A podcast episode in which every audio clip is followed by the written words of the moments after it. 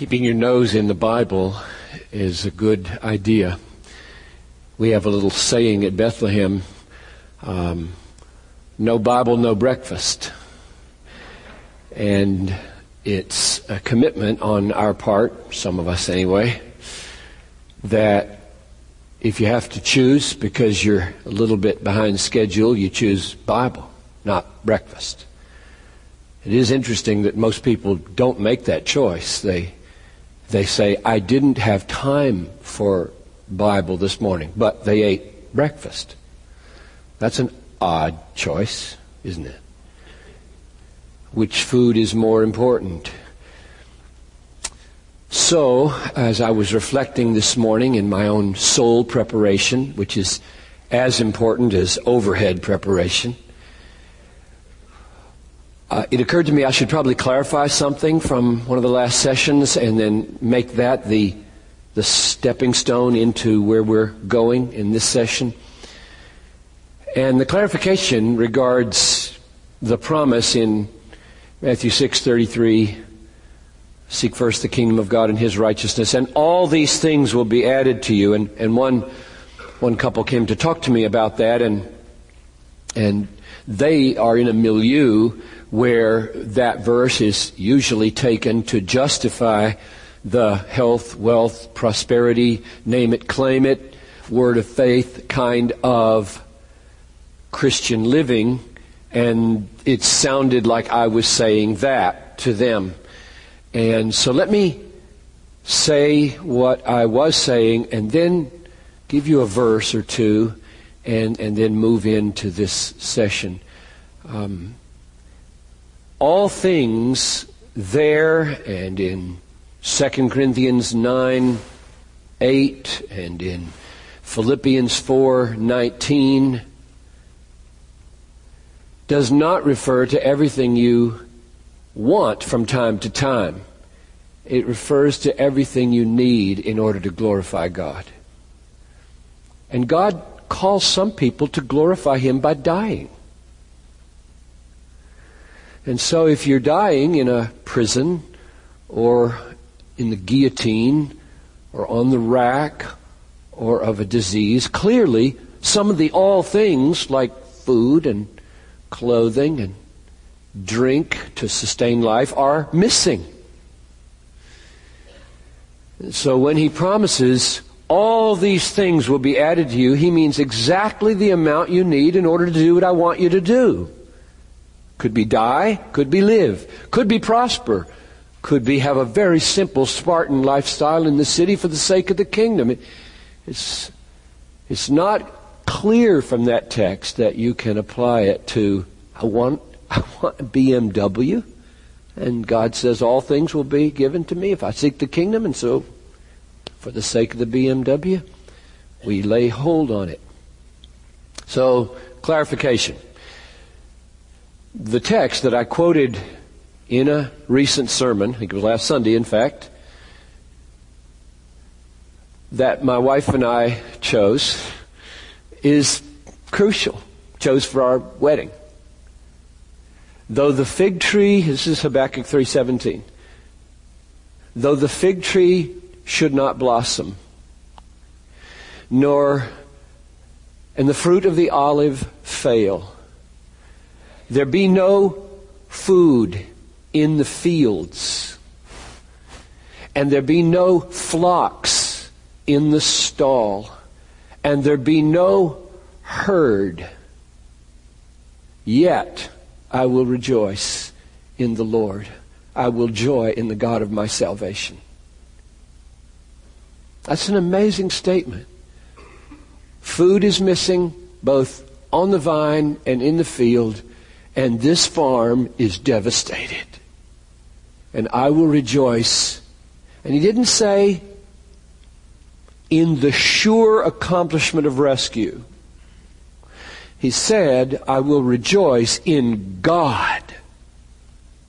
The God of my salvation. There will be a salvation. This side or the other side of the grave, God is God and He is mine. And when God is your God, you will live forever with ever increasing joy. but not necessarily prosper here. Let me pray again.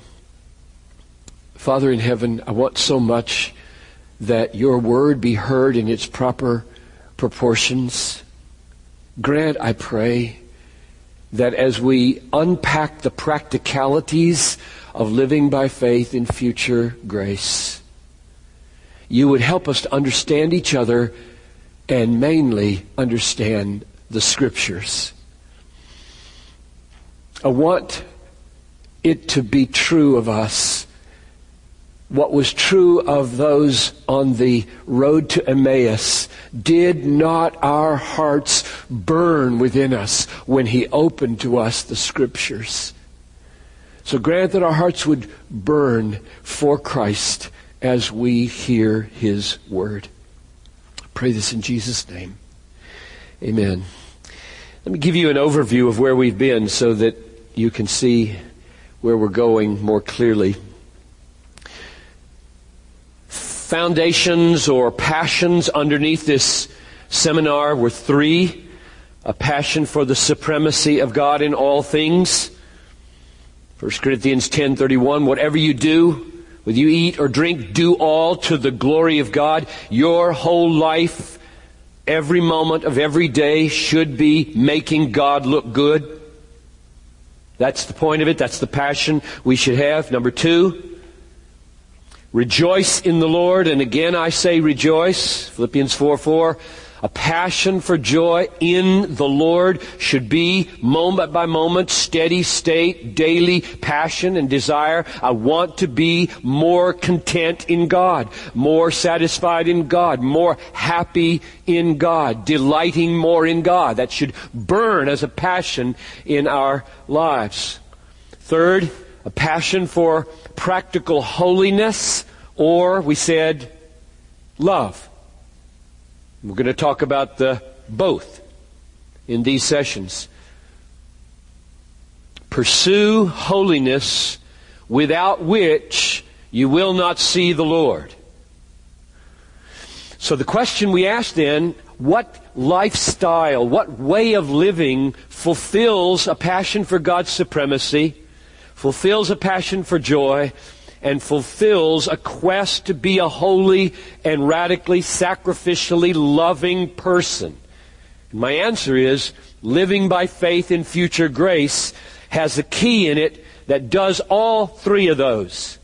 And how that works is the aim of this seminar. How is it that living by faith in future grace does that? But what we focused on last time was the, the biblical dynamics, the biblical foundations of it. Let me just summarize those for you, and then we move into the how questions in this session and beyond. We talked about the nature of faith. It works. It's not dormant. It works. It produces. Works of faith, Paul talks about. We talked about its future nature. It's not just looking past to Jesus it's looking future to His promises. In fact, the dynamic that severs the root of sin is the future orientation of faith. And we said it is a being satisfied in all that God is for us in Jesus. So faith has a future orientation on the promises of God. It has an affectional essence, which is a being satisfied in all that God promises to be for us, and therefore it severs the root of sin, which has power by virtue of lying promises, and it does works of love. Then we talked about grace. Grace is not just God's disposition to send Jesus, it is power arriving moment by moment.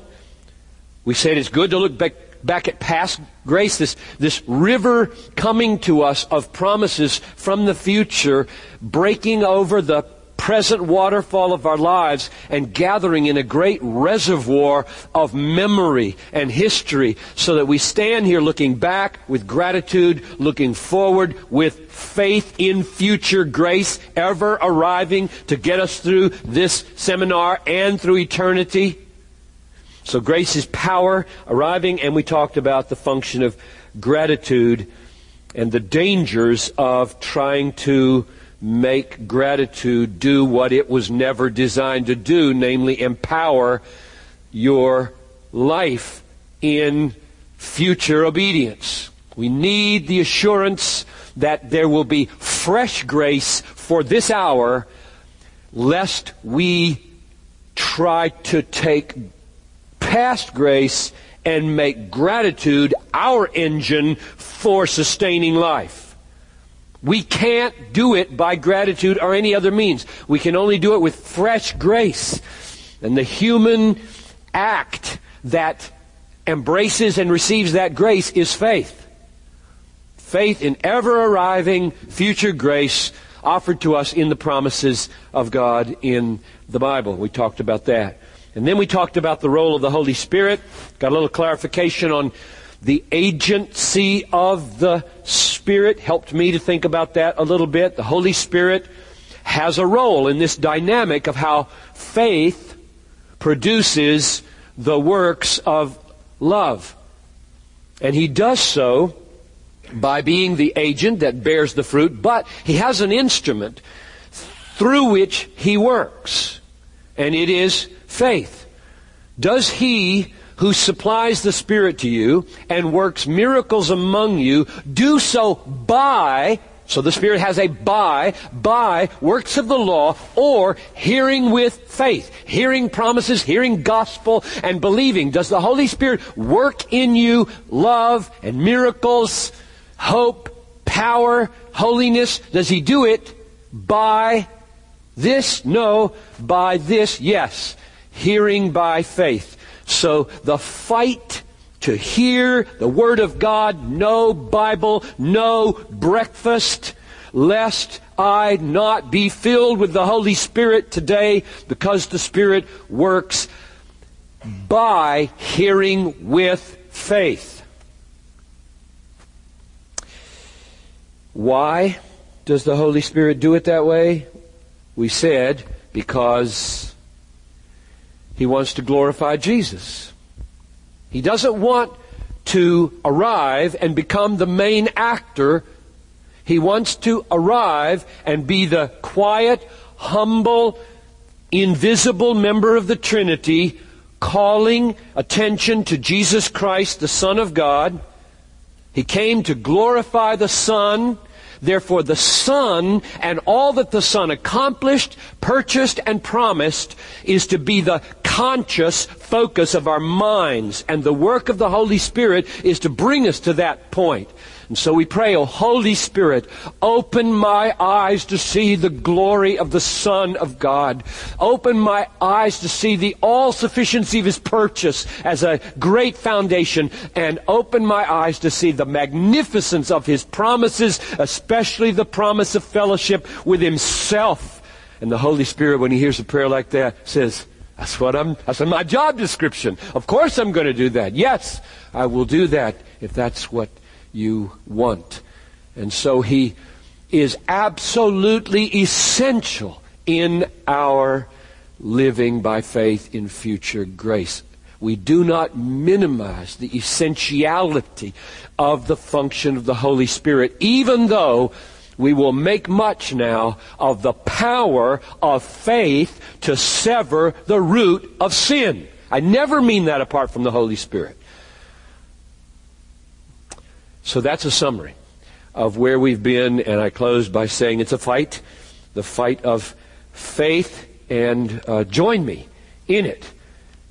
I, I just confronted a guy the other day because I wanted to know how he's doing, and I uh, just said, kind of talk to me about your devotional life. So he gave me general comments, and I just felt say, okay, this morning, tell me what you did before we met.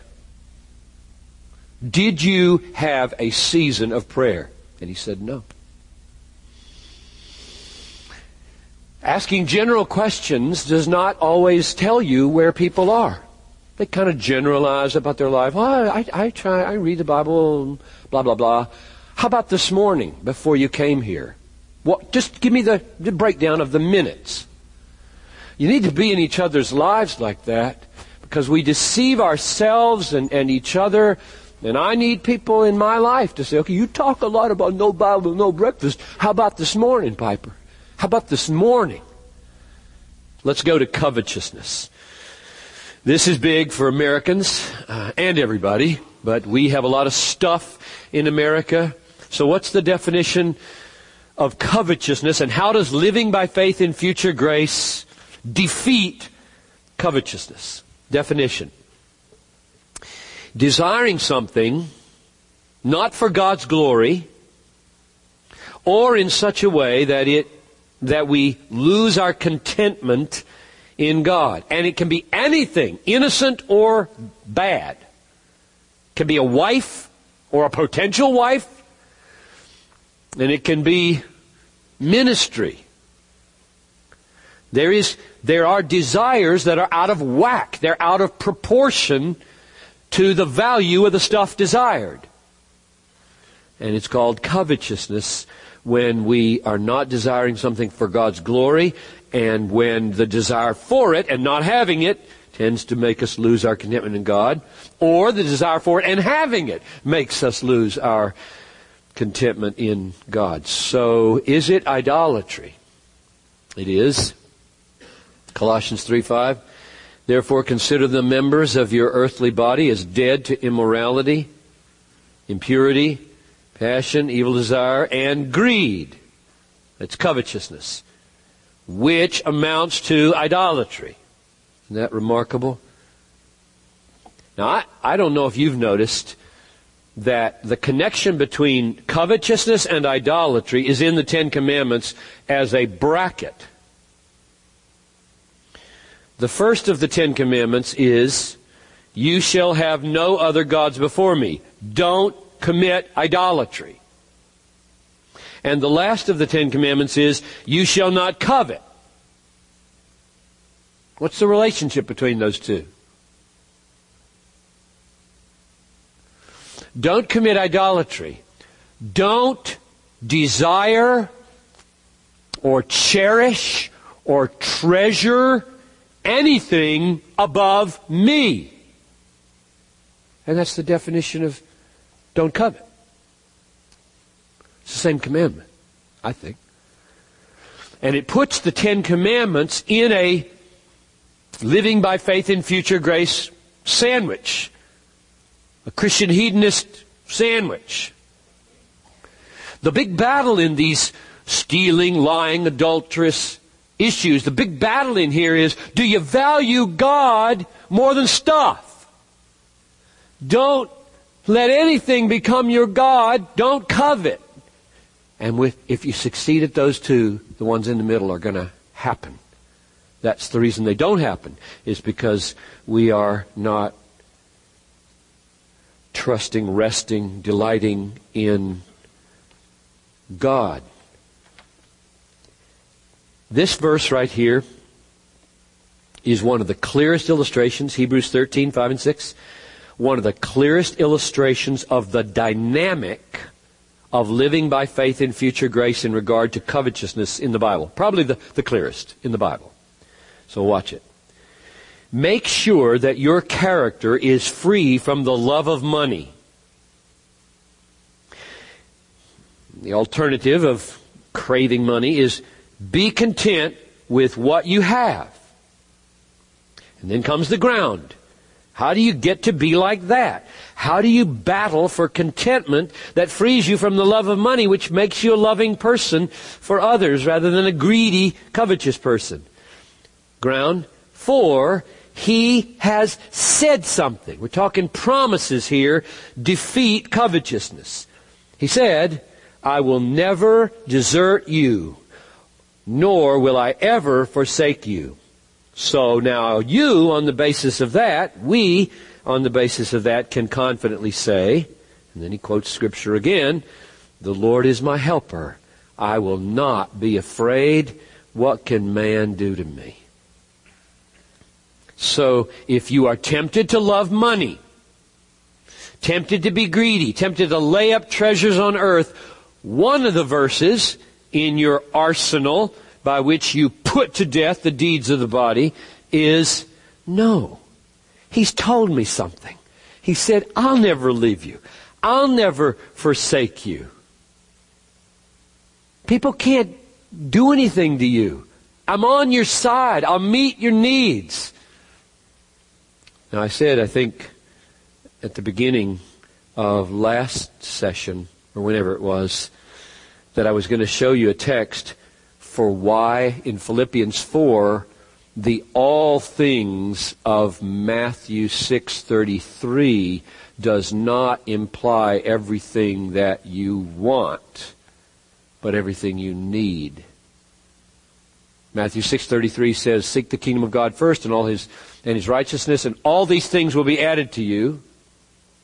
And I've said all you need to be a martyr or all you need to minister in the city or what you need to do God's will. Now watch this.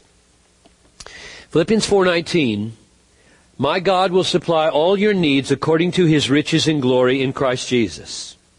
So, all your needs absolutely promised, no qualification. The question is, what's that? What's needs? Now back up, what, six verses in the chapter?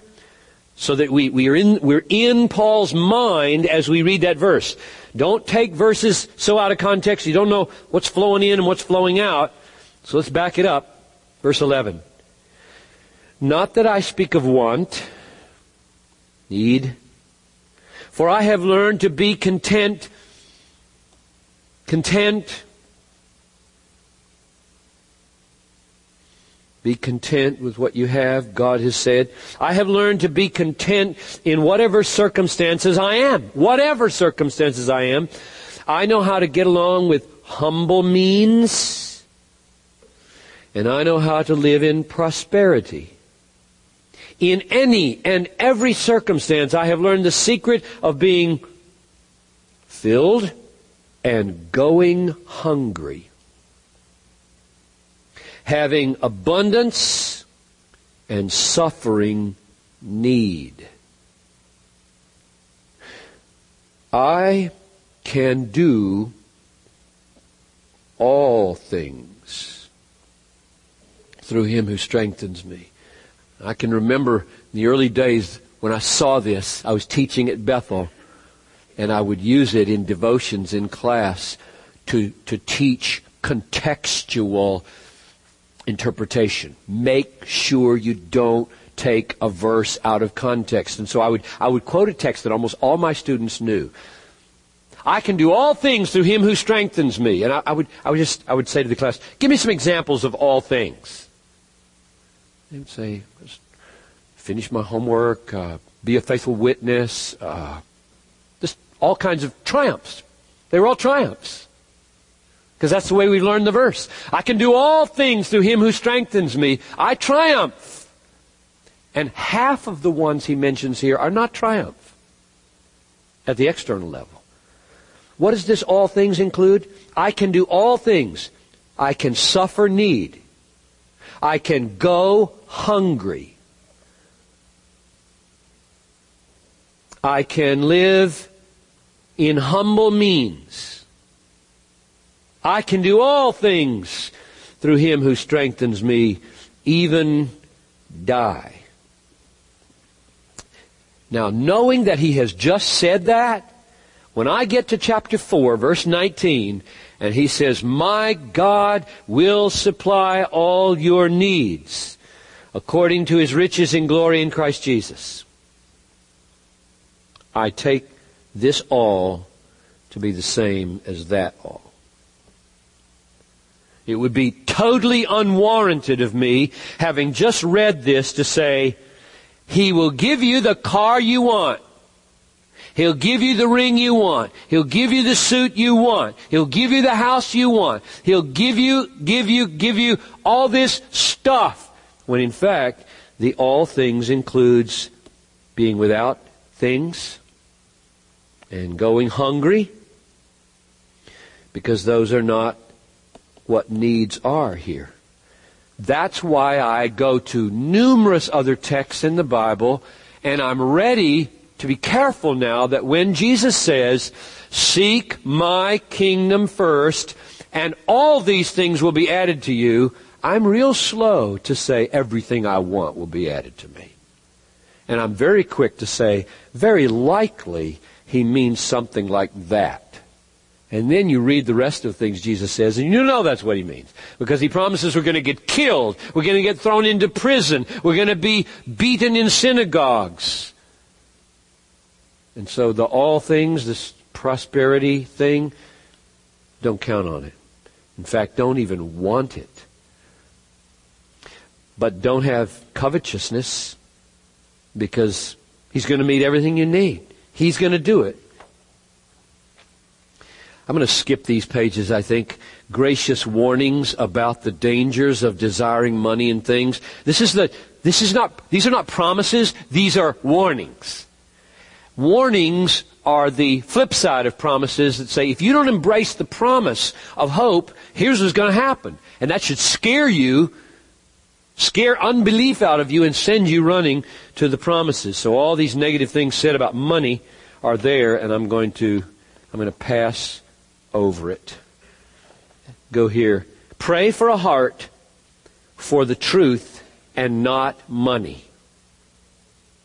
Pray for a heart that falls out of love with money. Psalm 119:36. Incline my heart to your testimonies and not to getting gain. Do you pray about the inclinations of your heart mostly? Teach your children, model for your spouse how to pray about spiritual things. Because most people who are either unbelievers or immature believers or carnal believers pray not about spiritual things. They do pray, but they pray about material things. Lord, help us to be healthy. Lord, give us safety on our trip. Lord, help the visit with Joe to go well. And on and on, all things that the devil would ask for. They're not wrong. They're just no evidence that you're a Christian. So what do Christians pray for mainly? They pray for this mainly.